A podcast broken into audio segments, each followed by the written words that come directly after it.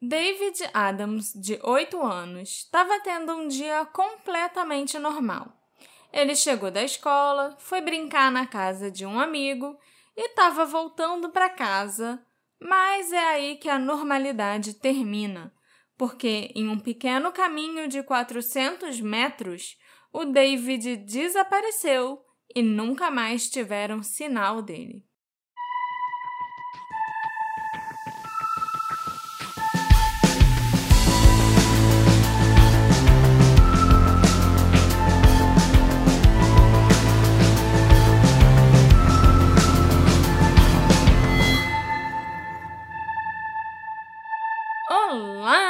Ouvintes queridos! Sejam muito bem-vindos ao novo episódio do Detetive do Sofá.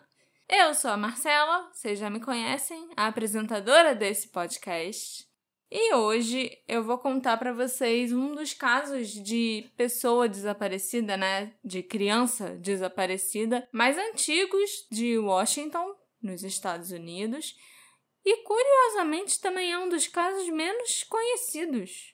Então, assim, é curioso para mim que seja um caso tão velho e um dos primeiros e tal, e que quase ninguém tenha ouvido falar desse menino. Então, a minha alegria de você botar um episódio novo com fotos em HD durou um episódio? É. Ok. Mas antes da gente entrar na história do David, eu só queria avisar a todos os nossos ouvintes que esse podcast ele é uma produção independente, dá muito trabalho para Marcela fazer e para manter ele do jeitinho que você gosta, semanal, tudo de bom, é muito importante que a gente possa contar com a ajuda dos nossos apoiadores. São eles que oferecem esse programa para todos vocês. E se você quiser se tornar um apoiador, vai lá na Aurelo, tem sempre o link aqui no post, faz o seu apoio, é muito importante. E se não fosse o apoio dos nossos apoiadores, eu queria dizer que esse podcast é igual aquele macaco que não tem um galho dele. Pensem aí. Quanto vocês pensam? Marcela, me conta a história do David. É melhor, né? Ai, meu Deus. Eu sou um macaco sem galho. Ok. Cada semana eu tenho um ditado popular que eu mereço. O David William Adams nasceu em 26 de janeiro de 1960 e ele era o filho da Anne e do Don Adams.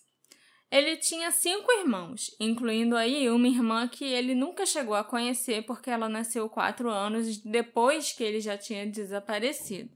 A Anne descreve o David como um menino como outro qualquer. Ele era doce e travesso ao mesmo tempo. Ele gostava muito de provocar a irmã dele, Jill, que era é, imediatamente mais nova do que ele, né? Na verdade, ele tinha um irmãozinho mais velho, um ano mais velho. Aí vinha o David, depois vinha a Jill, e aí tinha os outros irmãos mais novos. Então, assim como todo irmão mais velho que existe por aí, o David também gostava de implicar com a irmã mais nova e de brincar com ela, brincar com os irmãos e com as outras crianças. O Dom, o patriarca da família, era funcionário da empresa Boeing, mas ele também era um veterano e reservista da Força Aérea Americana.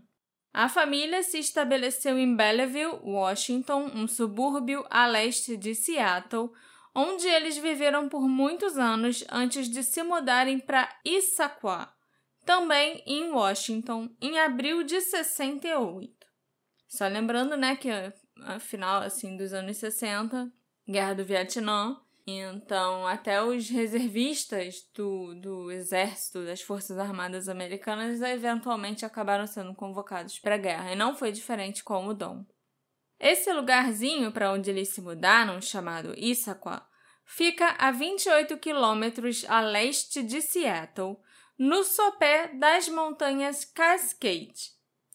Embora hoje em dia aquela seja uma área muito suburbana, né, dos Estados Unidos, em 1968 ali havia apenas 3.900 residentes no total, em vez do movimentado subúrbio que é hoje em dia. A família Adams, isso é engraçado, A família Adams mudou-se para a área pensando que era um lugar seguro, pequeno e familiar, um lugar que seria melhor para criar uma família do que a cidade. E eles estavam também familiarizados já com aquela área, porque eles eram mormons e eles frequentavam a igreja mormon ali de Issaquah já fazia algum tempo. Então, por causa disso, até as crianças já tinham amigos ali na área, na escola e na vizinhança. O David se adaptou muito bem à sua turma da terceira série na Clark Elementary School e um amigo da igreja mormon, o Kevin Bryce, de seis anos, morava a apenas um quarteirão da casa dos Adams. Então o David sempre tinha um amigo para brincar.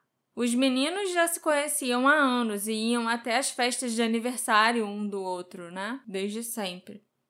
A sexta-feira, dia 3 de maio de 68, não foi diferente de qualquer outro dia. Era um lindo dia de primavera, estava ensolarado na casa dos 15 graus, sem chance de chuva. A mãe do David, a Anne, ainda estava terminando de desempacotar as caixas de mudança e organizar os itens ali na casa nova. Já o Dom estava em Oklahoma para fazer um treinamento antes de ir para o Vietnã, onde ele teria que cumprir uma missão. E todos os irmãos em idade escolar pegaram os ônibus escolares nesse dia para Clark Elementary School. Por volta das 15 horas, o ônibus deixou o Stephen, que era o mais velho dos irmãos, o David e a Jill ali depois da escola na rodovia Tiger Mountain. Era onde ficava o ponto do ônibus escolar mais próximo da casa da família Adams. E a Tiger Road era a rodovia principal que ficava ali na subida da Tiger Mountain que era uma montanha que ficava ali nessa cordilheira das montanhas de Cascade. As pessoas costumavam fazer trilha por ali, mas assim, era uma área arborizada, lógico, né? Tinha uma parte de floresta, tinha um riacho super bem cuidadinho, mas era um bairro residencial. Não era uma floresta propriamente dita, era uma rua que pegava essa subida da montanha com várias outras ruazinhas e com mercados e pessoas morando. Então, assim, não era como os jornais vão divulgar depois. Vocês vão, vão entender melhor. A família Adams morava na rua 240, que era bem perto da rodovia Tiger Mountain, essa via que contorna a montanha. O David, então, deixou suas coisas em casa e perguntou para a mãe se ele podia brincar na casa do amigo Kevin. A casa do Kevin ficava a menos de 400 metros de distância, numa ruazinha de cascalho que nem tinha nome naquela época, mas hoje em dia é a Rua 241. Para você ver como é perto, né? 240, 241. Pois é. A Anne disse para o David que ele podia brincar sim, mas ele precisava estar de volta em casa às 5 horas para o jantar, porque a família ia precisar ir até a J.C. Penney comprar sapatos depois que ele jantasse. E a J.C. Penney mais próxima ficava em Belleville, que era um pouquinho distante. Então a família tinha que jantar cedo e jantar rápido.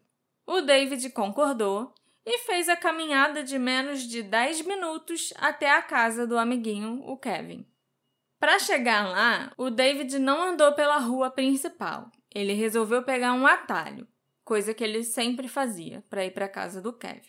Ele fez um caminho que serpenteava pelos lotes de vários vizinhos e passava por um campo, por um pequeno riacho e finalmente ia dar nos fundos do quintal da casa da família do Kevin Bryce. Era um caminho de terra batida que o David e os vizinhos conheciam bem Havia apenas cerca de três casas separando as duas residências. Se eu não me engano, eram três casas, né, com pessoas morando realmente. Um lote que estava vazio, sendo vendido, e um lote que estava servindo de pasto para os cavalos de alguém, de uma dessas outras residências. Algumas fontes online dizem que era possível ver a casa da família Adams da casa da família Bryce Mas, pelo que eu analisei, isso não é verdade. Eu também conversei com o irmão mais velho do Kevin Bryce, e ele estava em casa nesse dia e tudo, o Steven. E ele falou que não, realmente não é, falam nos jornais e falam por aí que era possível de uma casa você enxergar a outra e você ver o caminho todo, mas não, isso não era verdade. E elas eram relativamente distantes, né? 400 metros com várias coisas bloqueando, assim, outras casas bloqueando a vista. Não dava para você enxergar o caminho nem enxergar a outra casa. As casas em si re realmente eram bem próximas, mas as árvores grossas e a vegetação rasteira também bloqueavam a visão. Assim que o David chegou na casa do Kevin, os dois brincaram por mais ou menos uma hora. O irmão mais velho do Kevin, né, que eu acabei de mencionar, o Steven, que na época tinha 9 anos, e o pai do Kevin estavam em casa quando o David esteve por lá. E o nome do pai do Kevin e do Steven nunca foi divulgado na época pela mídia, pela polícia, nem, sabe? Ele nunca foi um suspeito, nem nada parecido.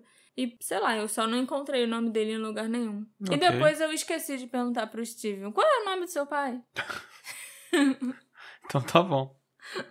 Por volta das 17 horas, a Anne ligou para a casa da família Bryce e disse que era hora do David voltar para o jantar. O David pediu para a mãe dele para ficar mais tempo, ele queria brincar mais, que nem toda criança faz. Mas a mãe disse que não, ele sabia que ele tinha que voltar para casa. Então o David começou a caminhar de volta para casa.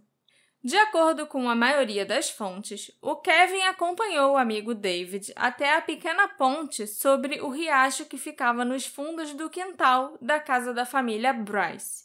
E ali os dois se despediram. O irmão dele, o Steven, e o pai observaram da janela da cozinha enquanto David seguia para casa. Essa foi a última vez em que o David Adams foi visto.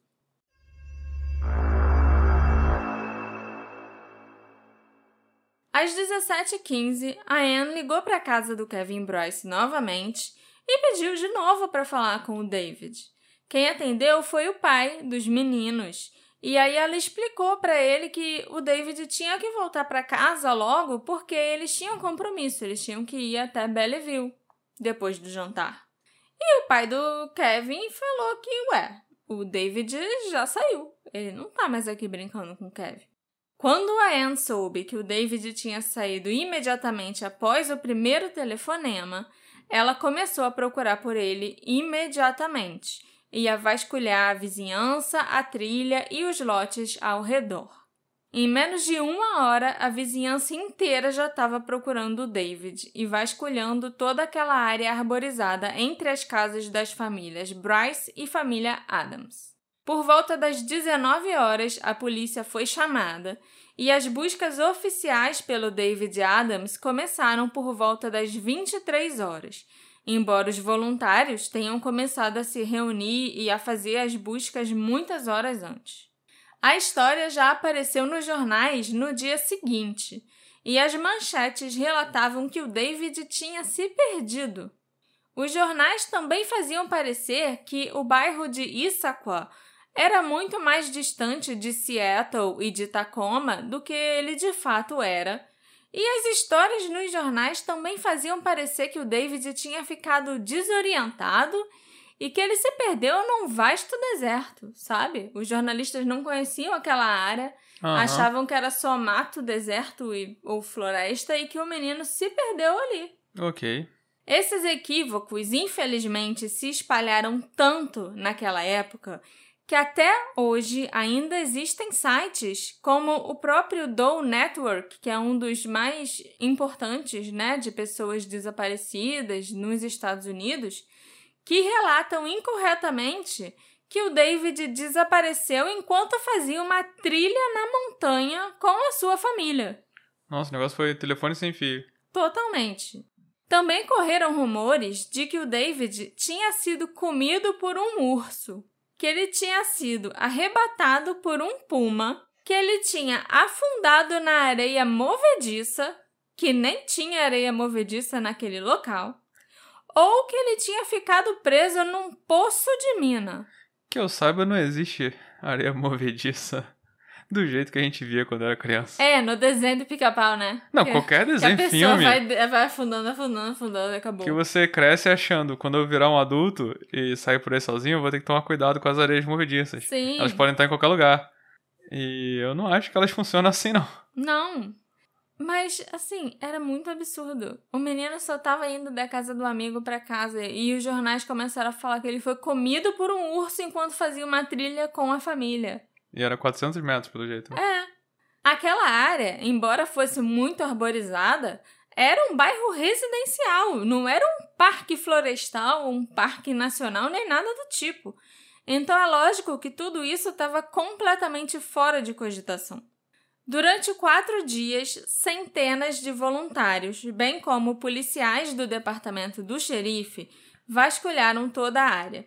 As primeiras pessoas que apareceram para ajudar a procurar o David foram os Mormons da igreja frequentada pela família Adams.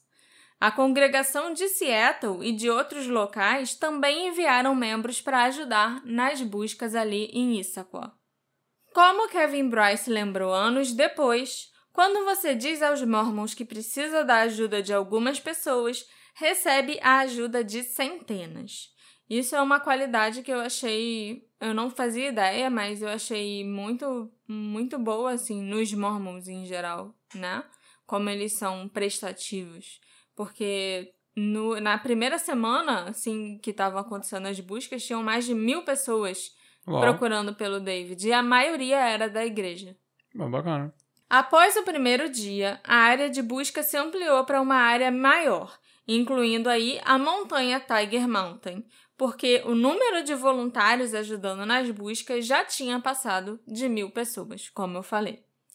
A Cruz Vermelha montou um refeitório na entrada da casa da família Adams e dois locais diferentes serviam de base para as buscas acontecerem. Uma busca em grade foi concluída na rota que o David teria percorrido para casa, mas ninguém encontrou nada, nenhum indício do David ali naquele local. Um poço perto da propriedade dos Adams também foi revistado, mas ele estava vazio. E os investigadores também achavam que ele era muito pequeno para caber alguém lá dentro, mesmo que fosse uma criança de 8 anos. Em poucos dias, a polícia começou a cogitar a possibilidade do David realmente ter se perdido na área depois de fugir ou decidir brincar na floresta um pouco mais longe de casa. O Don Adams, que estava no Vietnã, recebeu licença e voltou a Washington para procurar o seu filho. Helicópteros militares com tecnologia infravermelha, uma novidade naquela época, foram usados para fazer buscas aéreas. Mergulhadores vasculharam as partes mais profundas do riacho Issaquah, aquele que ficava nos fundos do quintal da casa da família Bryce e que se estendia pela região.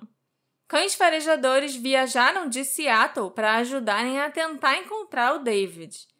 Mas, mesmo com helicópteros, cães mergulhadores e milhares de pessoas, nenhum vestígio do David foi encontrado.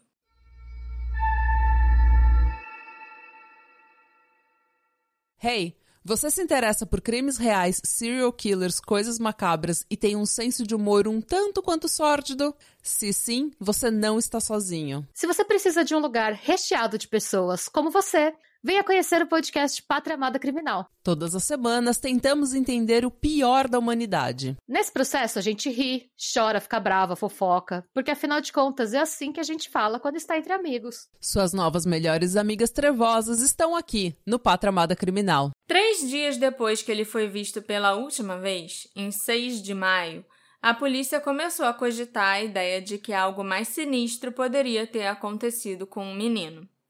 Então, os vizinhos foram chamados para interrogatórios formais. E alguns deles relataram que por volta das 17 horas do dia em que o David desapareceu, um jovem que parecia ter em torno de 20 anos e que morava em uma das casas localizadas entre a casa da família Adams e a casa da família Bryce, foi visto caminhando pela rodovia Tiger Mountain. O que significa que o rapaz em questão estava em casa no horário aproximado em que o David desapareceu. Os cães farejadores que estavam usando os lençóis da cama do David como referência conseguiram rastrear o cheiro dele até essa casa, até a casa desse rapaz. Mas uma busca na propriedade não revelou mais nada. Não está claro o quão completa foi essa busca, mas me parece, pelo que eu li nos relatórios preliminares do caso, que a busca não aconteceu no interior da casa, só no quintal e do lado de fora. Ok. Então, né, tá aí uma falha muito grande. Porque motivo para conseguir o mandado para entrar na casa e fazer uma busca lá dentro, os investigadores teriam. Uhum. Eles receberam dicas falando desse jovem e os cães pararam ali e apontaram para a porta daquela casa. Em 6 de maio, esse jovem, que, só para constar, ele nunca foi nomeado publicamente, e eu não consegui descobrir o nome dele em lugar nenhum. Nem o Steven quis me dizer qual é o nome, porque ele tem muito medo de se complicar falando o nome desse cara e, tipo, depois ser processado e tal, porque o, ele é só uma pessoa de interesse. Uhum. Ele não foi nomeado como um suspeito, entendeu? Entendi. Esse jovem foi interrogado pela polícia. Ele disse que aquela situação de estar ali na delegacia sendo questionado era tão estressante que ele teve que tomar até alguns tranquilizantes. Os investigadores também anotaram em seu arquivo que ele estava sendo evasivo nas suas respostas. Duas semanas depois, esse jovem de 20 anos partiu para o Vietnã depois de se juntar à Marinha. Ele desapareceu do dia para a noite e se tornou só uma nota rápida em um arquivo policial muito básico que lentamente se transformou de uma operação de busca e resgate de uma criança em uma investigação criminal. Essa pessoa de interesse foi pro Vietnã e não voltou? Como assim? Ele foi pro Vietnã, porque assim, eu entendo, se ele for pro Vietnã e não voltar. Não, ele voltou. Ele tá vivo até hoje. Ah, tá. Mas assim, ele foi pro Vietnã, ficou muito tempo lá. A investigação nunca mais a voltou pra ele. A investigação não voltou pra ele naquela época. Entendi. Entendeu? A polícia meio que, ué, ah, ele foi embora, sim, partiu do dia pra noite, então não tem o que fazer. Aí nisso passou muito tempo, a investigação acabou esfriando e Também foi esqueceram deixado dele. de lado, esqueceram o David e esqueceram ele. Ah, tá. Uma semana após o seu último avistamento confirmado, um jornal sugeriu que o David tinha fugido com uma namorada. O que é ridículo, porque o menino tinha só oito anos, gente. Criança não namora. E o David não tinha nem amiga menina. Ele tava naquela fase que, tipo, ah, menino brinca, fica lá brincando com os meninos, as meninas com as meninas, e um implica, os meninos implicam com as meninas e tal, entendeu? E talvez até dentro da religião mormon seja mais separado ainda. Sim. Não sei, tô chutando. É, é assim. Então, assim, nossa, não tinha nada a ver isso. Mas essa ideia teria sido reforçada por um suposto avistamento nas proximidades de Buckley, em Washington. Alguém relatou ter visto um menino andando pela estrada na manhã de 4 de maio, às duas e meia da manhã. O avistamento não foi relatado por alguns dias, até que o motorista, né, que viu estava passando numa estrada e viu o menino andando no acostamento, viu a notícia do desaparecimento do David na TV. Por alguns dias, os investigadores acreditaram que era possível que fosse o David. Esse lugar, né, essa cidadezinha de Buckley, fica a 35 minutos de carro ou a 7 horas a pé do último avistamento confirmado dele, ali entre a casa dele e a casa do amigo. Mas, tão rapidamente quanto essa história surgiu, ela logo desapareceu dos jornais e não se sabe se esse incidente estava realmente relacionado ao David Adams, se realmente um menino foi visto, se o menino estava sozinho ou estava com uma menina, porque as duas versões da história foram contadas. Se ele dirigiu um carro Se- por 35 minutos? Eu acho que isso com certeza não. Se ele andou por sete horas, ou se ele pegou carona, sei Eu lá. acho tão difícil quanto ele sair dirigindo. É. Dias se passaram. Depois, semanas se passaram. A busca oficial foi cancelada. Mas amigos e familiares ainda continuavam procurando o David. Alguns amigos da família chegaram a perder os seus empregos porque eles se recusaram a voltar ao trabalho e continuavam vasculhando a floresta em busca do David. Cara. Duas semanas depois do seu desaparecimento, as equipes K9 de Seattle. Precisa explicar? Cachorro. É. Contaram para o Dom e para Anne uma estatística assustadora. Os seus cães nunca deixaram de encontrar alguém que estavam rastreando na vida a menos que a pessoa tivesse deixado a área. Nesse ponto, tanto a polícia quanto a família tiveram que aceitar que o desaparecimento do David provavelmente foi um sequestro e um provável homicídio. Mas a essa altura, muito tempo e muitas evidências já tinham sido perdidos. Desde que a investigação sobre o desaparecimento começou como né, uma operação de busca e resgate, a possível cena de crime foi completamente destruída por centenas, talvez até milhares, de voluntários procurando pelo menino. E as possíveis evidências que tinham ali no local, que poderiam ter sido encontradas no local entre a casa dos Bryce e dos Adams, foram perdidas naquelas primeiras horas cruciais era muita gente andando num local que devia ter sido isolado desde o início. Eu entendo, lógico, a família, os amigos da família quererem procurar loucamente a criança. Mas se não achou logo de cara, a polícia devia ter isolado e devia ter procurado pistas por ali, naquela região. A Anne e o Dom permaneceram morando na mesma casa por anos, na esperança de que o David voltasse. Quatro anos após o desaparecimento dele, o casal teve outro filho, uma menina chamada Brooke. A família acabou aceitando o fato de que o David provavelmente se foi. E por décadas, esse foi o fim da história do David Adams.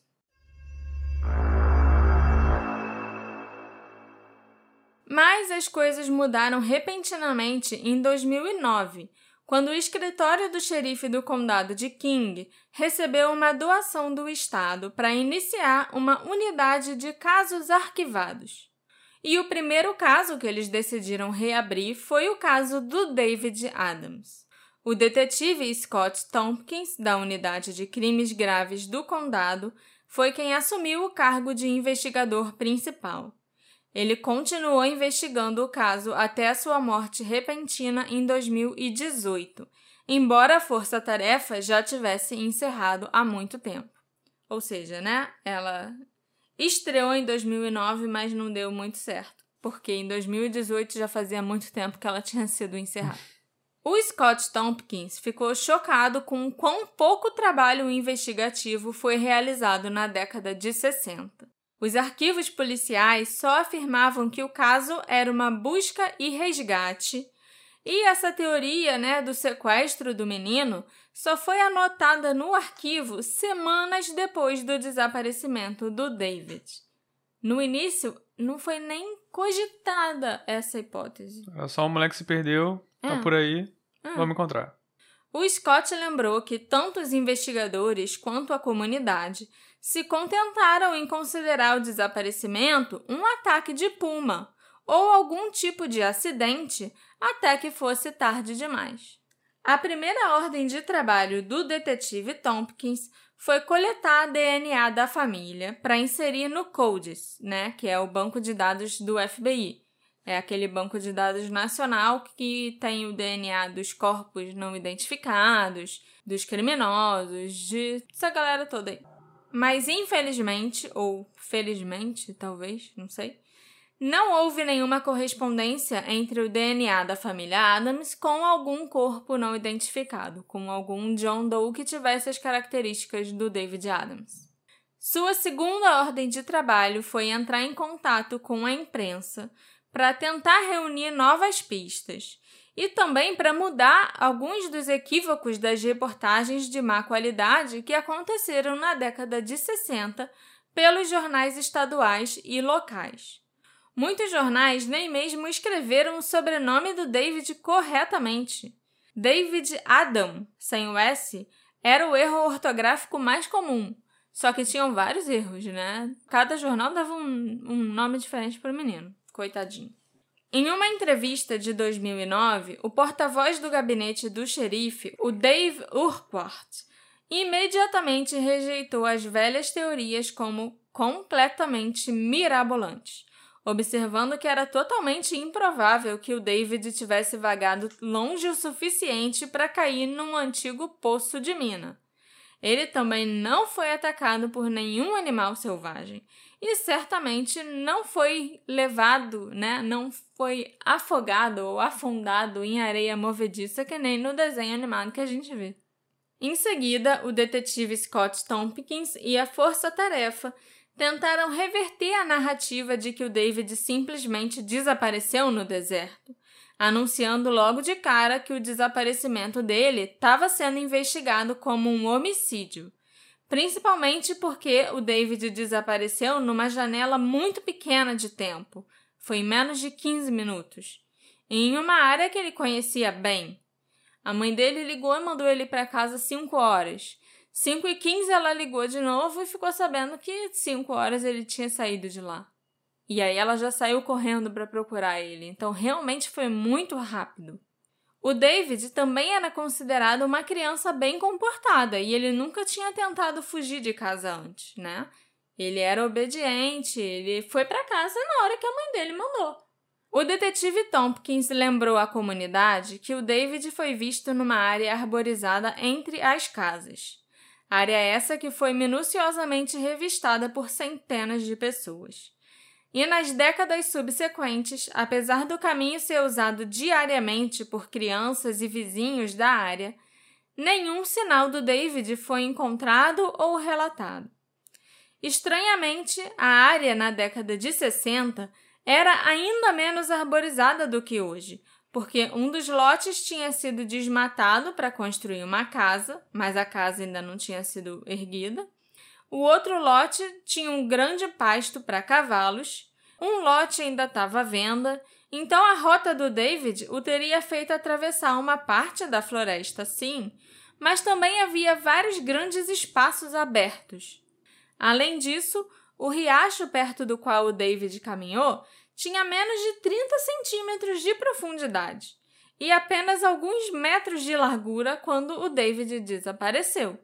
Esse riacho serpenteia pelos quintais até chegar a Wissaquah Creek, que flui pelo centro da cidade e eventualmente termina em uma incubadora de salmão ou deságua no lago Sammamish. Em outras palavras, mesmo que o David tivesse se afogado no riacho e de alguma forma sido arrastado para longe pelas águas de 30 centímetros, as chances do seu corpo ser descoberto eram muito altas que ele ia parar na incubadora de salmão, mais provavelmente, porque a parte que deságua no, no lago. lago Sammamish, ela é bem menor e é um caminho bem mais longo, sabe? Seria muito improvável que um corpo fosse parar lá.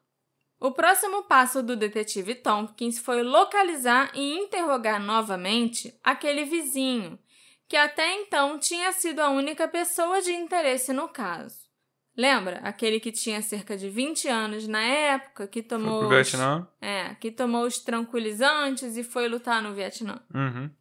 Ao ler os arquivos do caso, o detetive Tompkins percebeu que o vizinho nunca foi investigado minuciosamente, apesar da polícia ter recebido várias dicas apontando para ele, segundo os arquivos originais do caso. A polícia nos anos 60 até notou a sua natureza estressada e evasiva, bem como seus comentários sobre o uso de tranquilizantes. Mas eles fizeram o mínimo do mínimo para investigar esse cara. O detetive Scott Tompkins entrevistou novamente as testemunhas que tinham ligado e dado dicas apontando para esse cara. E essas são algumas das coisas que foram ditas sobre ele. As memórias são principalmente as lembranças de décadas atrás dos residentes do bairro, incluindo crianças, algumas que tinham apenas 4 ou 5 anos quando David desapareceu. Então, né, infelizmente, elas, essas lembranças das crianças não são 100% confiáveis.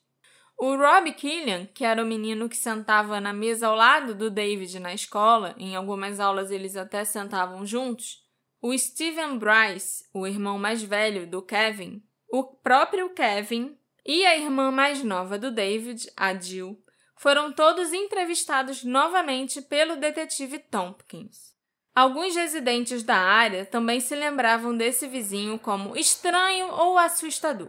O Rob Killian, por exemplo, lembrou que esse cara gostava de contar histórias assustadoras para as crianças da vizinhança de uma forma que o deixava incomodado.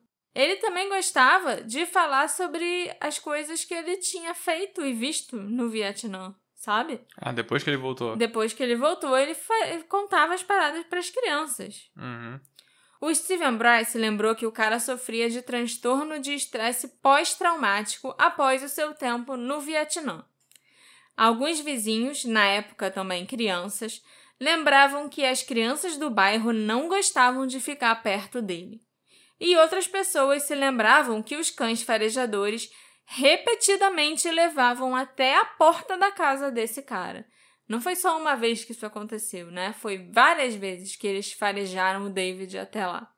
A família desse homem sempre afirmou que essa evidência dos cães farejadores não passava de coincidência porque o David morava apenas algumas casas de distância e passava por ali regularmente, inclusive no dia em que ele desapareceu, a caminho da casa do Kevin Bryce.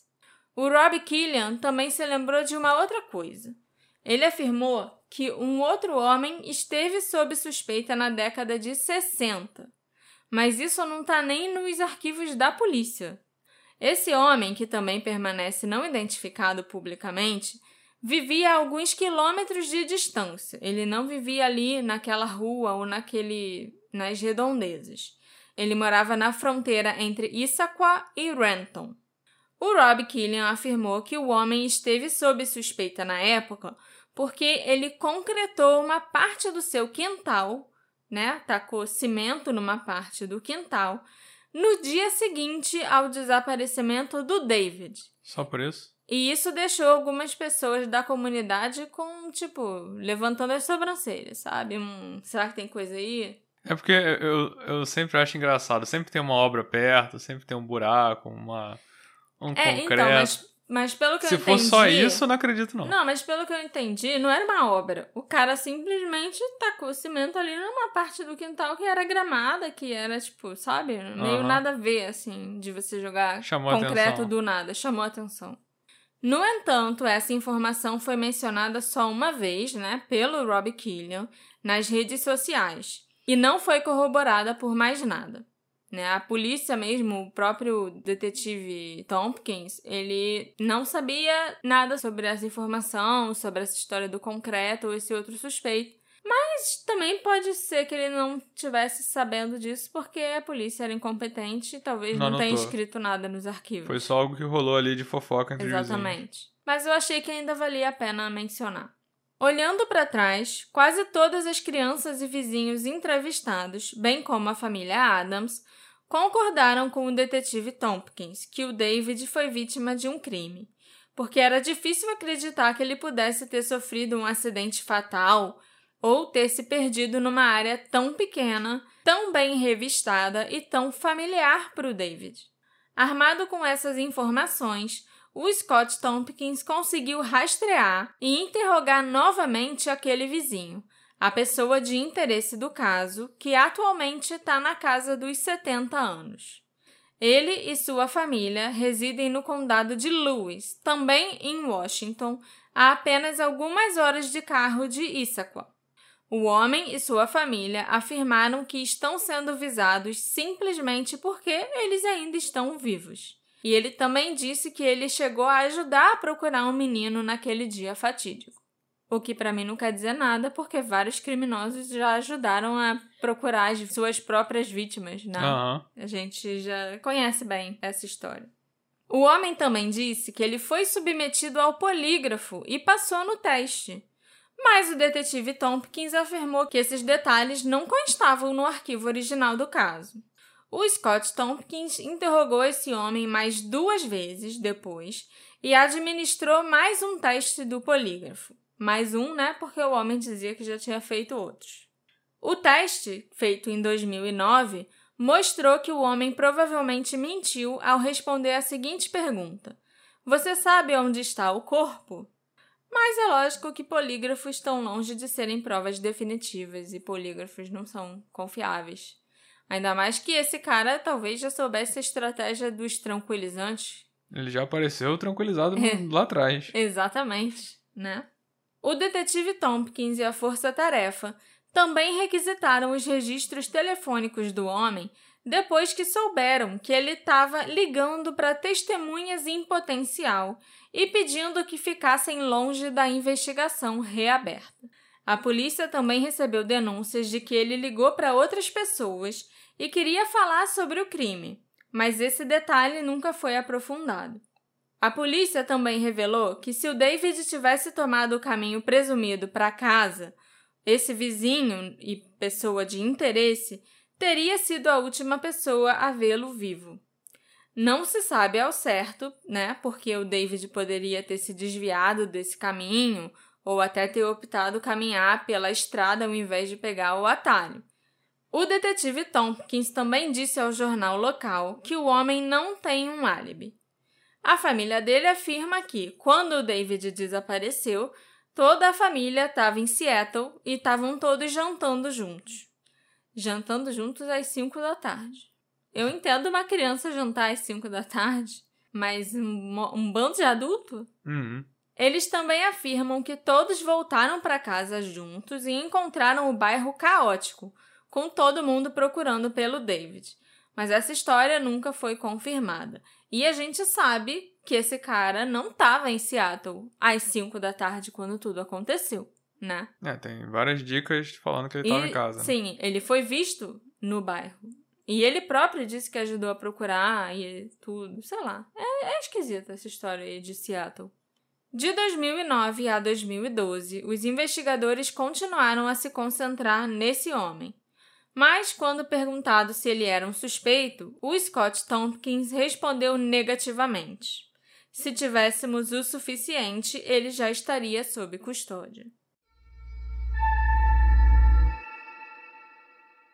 Com a abertura da Força Tarefa de Casos Arquivados, veio uma enxurrada de novos artigos, programas de rádio e programas, quadros né, de programas de TV sobre o desaparecimento do David Adams. A Como TV, uma estação de notícias local com sede em Seattle, publicou um segmento sobre o caso que foi transmitido também por uma estação de TV em Eugene, no Oregon. Nos sites de ambas as emissoras de TV, alguém deixou uma série de oito comentários nos vídeos da matéria sobre o David, que afirmava ter conhecimento interno do caso e também defendia a pessoa de interesse, o homem misterioso. É claro que os comentários anônimos da internet não são provas concretas de nada, mas o conteúdo desses comentários era muito específico sabe? Para ser só alguém que tava, ah, resolvi comentar nesse negócio que eu via na televisão ou que eu via na internet, entendeu? De sacanagem. É. Os dois primeiros comentários foram deixados no site da KVLA, a emissora de Eugene, no Oregon. E os próximos seis comentários foram deixados no site da Como TV de Seattle. Um desses comentários estava duplicado, né? Provavelmente sem querer. Então, no total, eram sete comentários. Então eu vou ler alguns comentários para vocês. Parece-me que as declarações estão sendo embelezadas para atender a uma agenda e não à verdade. A pessoa de interesse estava voltando para casa de um jantar com seus pais em Seattle quando eles ouviram sobre o garoto e ele ainda se juntou à busca com todos os outros. Ele não dirigia na época, não tinha carteira de motorista, carro ou acesso a um carro. Não vejo como ele pôde fazer isso. Não havia cena de crime, motivo nem oportunidade, ao contrário do que os policiais afirmavam. Eles estão simplesmente tentando atingir a pessoa mais fácil ainda disponível. E acredito que eles estão usando essa terrível tragédia para fazer um nome para si mesmos e provar que a sua nova unidade deve permanecer aberta. Sai do fake, né? Sai do fake aí, o homem misterioso. É, vizinho misterioso. Vizinho misterioso, pessoa de interesse. Lê o segundo, amor. Vocês sabiam que o menino e o seu pai estavam se apresentando aos novos vizinhos? É possível que os cachorros tenham ido a várias casas na região, inclusive a casa que o menino supostamente deixou para voltar para casa. Nós temos que saber se ele realmente saiu para ir para casa. Quem o viu? Quem relatou o desaparecimento da criança? Havia voluntários em poucas horas procurando por esse garoto, mas os policiais afirmam que este homem foi visto na área poucos minutos antes do menino desaparecer. Parece que aí, né, o cara já. O cara é ótimo. A pessoa do comentário, pessoa secreta do comentário, anônima, já tá duvidando que o David tenha deixado a casa da família Bryce. Aí eu acho que ele já tá, tipo, tentando botar aí uma suspeita de, ué, será que foi alguém da família, o pai, da, talvez, do Kevin e do, do Steven? Quando a gente... Que pode ter feito alguma coisa, que pode ter matado o David ou algo assim? Quando a gente chegar no último comentário, vai duvidar até que o garoto tenha existido. Eu acho que esse garoto, essa criança David também nunca existiu. Mas é uma das teorias que tem na internet. Ah, o David nunca deve ter saído da casa da família Bryce. Mas não, assim. Mas disso pra nunca existiu não é, não é bem. Não, eu sei, mas realmente é uma das teorias. Uhum. Mas assim, o amigo levou ele até os fundos do quintal. Sim, o irmão do amigo viu e o pai também viram ele sair da casa. Eu não acho que o pai deles teria feito alguma coisa. Ou se tivesse feito, eu não acho que o Steven e o Kevin estariam até hoje ajudando a polícia e tentando descobrir o que aconteceu com o David. O próximo comentário era o seguinte: Eu gostaria de ver menos conjecturas e mais descobertas de fatos reais. Acredito que a pessoa de interesse está sendo atropelada. Esse homem é um alvo fácil. Eles mesmos disseram, eles estão mirando nele. E eles estão construindo uma opinião pública sobre ele usando apenas os fatos que atenderão à sua agenda. Alguém percebeu que o menino e o pai andavam por aí se apresentando aos novos vizinhos? Acho interessante que, para um menino que só morou no bairro por algumas semanas, estava muito ocupado com todos esses amigos. Claro, ele pode ter se mudado de um bairro vizinho. Eu tenho que me perguntar para onde mais esses cachorros foram. Obter a verdade da polícia será praticamente impossível. Eles querem culpar esse homem e não estão interessados na verdade.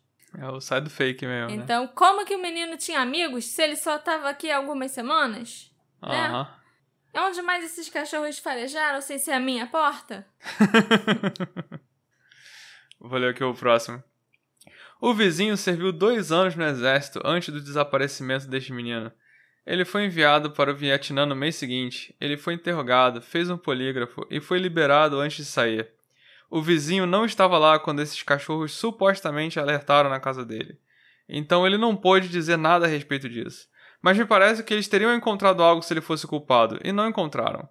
Quem no círculo interno foi investigado? E se há tantas evidências, por que eles estão sentadas nela? Alguém sabe ao certo se a criança realmente saiu da casa de seu amigo? Não há nada óbvio nesse caso. Cara, assim, a pessoa, pelo que você falou, nem cita o nome. Era só ficar quieto. Era. Mas assim. Mas, sei lá, era, era que ano que foi esses, esses comentários? 2012. 2012. É, pode ser um boomer que aprendeu a usar a internet e tá sim, se achando muito sim, gênio. Vou comentar sim. aqui. Vou comentar aqui Ninguém vai saber que sou eu. Ninguém vai reparar que eu sou esse cara. Esse homem nunca esteve na cadeia, nunca foi preso também. Nenhuma outra criança desapareceu perto dele. Ele entrou na ativa em 66 ele estava no Vietnã dois meses depois que esse menino desapareceu. Ele recebeu uma dispensa honrosa e uma condecoração Coração Púrpura. É uma condecoração aí é um famosa big, é um do, big do deal, é, exército é, e tal. Né? Mas, assim, parabéns, você sabe muito sobre a vida desse cara, sabe até a condecoração que ele recebeu. Esse homem, esse homem tem um joelho machucado. Esse homem tem um sinal na bochecha. Só o nome que a gente não sabe, porque pelo, eu já tenho aqui o currículo dele inteiro. Como mencionado anteriormente, esses comentários podem não passar de pensamentos de alguém não relacionado ao caso, mas é óbvio que a pessoa que comentou trouxe alguns fatos bem importantes, né? Parece inclusive conhecer pessoalmente, conhecer muito bem a pessoa de interesse desse caso ou a sua família inteira. Eu acredito que, lógico, seja a própria pessoa comentando. Não, bate muito com um boomer querendo usar a internet, assim, perguntou para um neto, ô, como é que eu posso é. comentar aqui nesse site? Faz aqui, vô, tá? É. Isso aí, vô. Ah, tá. Não, deixa comigo. E ele ou ela tá correto sobre esse homem em alguns aspectos, né? O cara realmente, segundo a polícia, não tem antecedentes criminais e parece ter levado uma vida muito normal nas últimas cinco décadas. Em segundo lugar, há realmente muito pouca evidência o ligando ao crime, então é possível que outra pessoa totalmente diferente seja responsável pelo desaparecimento do David. E se esse for o caso, então o desaparecimento dele está mais frio, mais arquivado do que nunca, porque a única pista, a única pessoa de interesse que teve não era culpada. Uhum. E aí, nesse caso, a polícia também tá certíssima de nunca ter divulgado o nome dele, né? Uhum. Porque a quantidade de hate que ele ia receber na comunidade, nos locais para onde ele se mudou posteriormente, na internet hoje em dia, não ia ser brincadeira, não. Os outros comentários sobre o álibi do homem, a sua falta de carteira de habilitação e de carro, e sua explicação para os cães apontarem para sua casa são bem interessantes, mas é claro que a gente não tem como verificar esses dados, né? São coisas que a polícia deveria saber, mas não sabe exatamente. A Anne, o Dom e os seus filhos sentem que a reabertura do caso foi agridoce. A Anne descreveu isso como uma velha ferida sendo reaberta. Tenho a firme, firme sensação de que não foi um acidente, que alguém estava envolvido. Agora, se foi um acidente da parte deles, não sei se eles deliberadamente começaram a fazer mal ao David, mas de alguma forma, na associação que eles tiveram, o mal foi feito a ele. Mas nós estamos em paz. Eu sei que está tudo bem com o David, quaisquer que sejam as circunstâncias ou que tenham sido. Ela já, a família já aceitou que provavelmente o David está morto, provavelmente alguém foi responsável pela morte dele. É que nunca Seja vai saber. voluntário. É, não sei se a pe... ela falou, eu não sei se a pessoa tinha a intenção de fazer esse tipo de mal. Eu não sei se. Sei lá, vai que eles iam sequestrar para pedir um resgate. Vai que eles iam sequestrar e fazer alguma coisa com o menino e depois soltar. Mas aí aconteceu algum acidente aí nesse decorrer do. Sei lá, no meio do caminho. E o menino acabou morrendo. E o David acabou morrendo, sabe? A gente não tem como saber quais foram as circunstâncias, a gente não tem como saber se foi proposital ou quem fez isso, o que, que aconteceu. Mas ela tá bem. Ela aceitou. Ela aceitou e ela acha que o David é aquilo, tá num lugar melhor, já já passou, então vamos tentar não ficar reabrindo o caso e falando mais e mais e mais nesse caso, porque volta a doer. Os vizinhos e amigos se lembram da família Adams como muito religiosa, cheia de esperança, otimismo, perdão e amor, mesmo depois de suportarem uma tragédia tão dolorosa. Em um artigo de 2009, a Anne relembrou: Tivemos uma vida feliz e boa. Ela também disse que, quem quer que esteja envolvido nisso, eu acho que eu sinto mais pena deles do que de nós mesmos. A minha vida está transbordando de boas lembranças e dias felizes, mas essa pessoa deve estar tá carregando um fardo terrível. Mesmo que a família se sinta em paz, o doloroso desaparecimento do David William Adams ainda não foi resolvido. Esse episódio foi feito graças à colaboração da nossa querida apoiadora Michelle Mello. Muito obrigada pelo seu apoio, Michelle. Eu espero que você esteja curtindo seu presente de aniversário. Afinal, o apoio ao detetive do sofá foi um presente que você deu para si mesma. É no verdade. seu aniversário, que foi dia 11 de agosto. Olha só, viu como eu sei bem quem são nossos apoiadores? Olha só. Ela falou isso no grupo logo no dia que ela entrou no grupo secreto do Telegram e eu guardei. Não tá nem escrito no roteiro. O Alexandre tá de prova. Sim. Não, e eu que puxei o nome dela, que não tava combinado também. É. Então, faça você também como a Michelle. E se presenteie com um apoio ao nosso podcast para que ele continue crescendo e eu continue trazendo histórias legais para você e você entre lá no nosso grupinho e a gente possa conversar e bater papo sobre um zilhão de coisas diferentes. Exatamente. Né? E, e garantir o galho pro nosso podcast. Uhum. Remetendo lá pro início. Aham. Cada macaco do seu galho. É. O que vocês acham que aconteceu com o David Adams? Será que ele foi devorado por um urso ou algum outro animal selvagem, como saiu nos jornais da época? Será que ele realmente foi sequestrado, né, por alguém, foi assassinado? E esse alguém, será que é aquele homem misterioso que a gente não sabe o nome? O A única pessoa de interesse da polícia nesse caso? Me encontra nas nossas redes sociais, arroba detetive do sofá, e vem me falar o que você achou do caso do David William Adams. A gente se encontra na próxima investigação. Tchau, tchau. Tchau, tchau.